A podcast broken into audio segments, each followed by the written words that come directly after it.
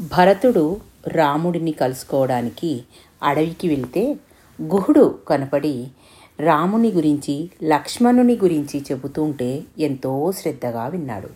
అయినా తోడబుట్టిన వాళ్ళను గురించి భరతుడికి ఎక్కువ తెలుసా?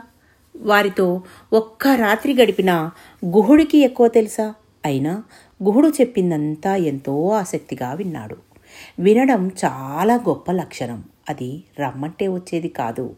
జీవితంలో ఏదైనా సరే బాగా వినాలి. అందుకే బద్దెన గారు ఏమంటున్నారంటే వినదగునెవ్వరు చెప్పిన వినినంతనే వేగపడక వివరింపదగున్ వినినంతనే అంటే కింద మంటను పరిశీలిస్తూ ఉండకపోతే పొయ్యి మీద పెట్టిన పాలు పొంగిపోతాయి. అలా ఏదైనా విన్నప్పుడు విన్న వాటిని మనం పరిశీలించనప్పుడు చెప్పేవాడు పదే పదే చెప్తుంటే మనం ఉద్వేగపడిపోయి నిర్ణయాలు తీసుకుంటూ ఉంటే నష్టపోతాం. అందుకే సావధానంగా విని విన్న వాటిలోని నిజ నిజాలను గురించి క్షుణ్ణంగా ఆలోచించాలి. ఆయన గురించి ఈయన ఇలా చెప్పాడేమిటి? అలా ఆయనను నేను ఎప్పుడూ చూడలేదే. ఆయన ఎప్పుడూ అలా తప్పుగా ప్రవర్తించలేదే. మరి ఈయన ఇలా ఎందుకు చెప్తున్నట్టు? మనం ఒకసారి పరిశీలిద్దాం. ఇది నిజమైతే ఆయన మళ్ళీ తప్పు మార్గంలోకి వెళ్ళకుండా మనం ఏదైనా చేయగలిగినది ఉంటే ప్రయత్నిద్దాం. ఒకవేళ ఆయన గురించి ఈయన చెప్పింది అబద్ధమని తేలితే ఈయన మాటల విషయంలో ఇక మీదట జాగ్రత్తగా ఉందాం. చాడీలు కట్టుకథలు చెప్పకుండా కట్టడి చేద్దాం. అలా ప్రశాంతంగా ఆలోచించి నిర్ణయించుకోవాలి.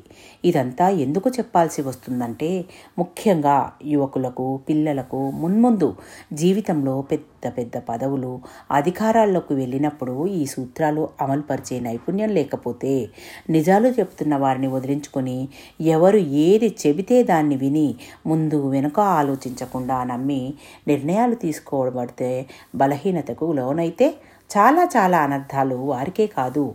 ఆ అంశంతో ముడిపడి ఉన్న పలువురి జీవితాలు కూడా దారుణంగా దెబ్బతింటాయి.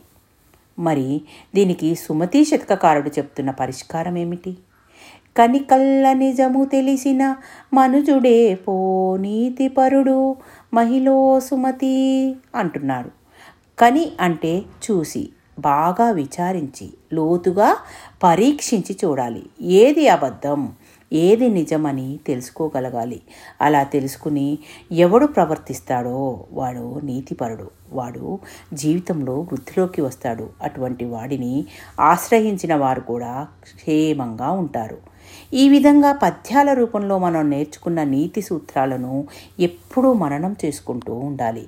అవి జీవితంలో అవసరమైనప్పుడు పనికొస్తాయి. ఇంట్లో కర్ర ఉంది వీధిలో కుక్క వచ్చి మీద పడింది. కర్ర వచ్చి కాపాడదు. కర్ర చేతిలో ఉంటే కుక్క మీద పడదు. పడినా ఆత్మరక్షణ చేసుకోగలం. ప్రమాదం నుండి సునాయసంగా బయటపడగలం. అలాగే నీతి సూత్రాలు ఎప్పుడూ ధారణలో ఉండాలి. అప్పుడే మనం వాటిని జీవితంలో అన్వయించుకుని అనేక అనేక సమస్యల చిక్కుముడుల నుండి కాపాడుకోగలుగుతాం.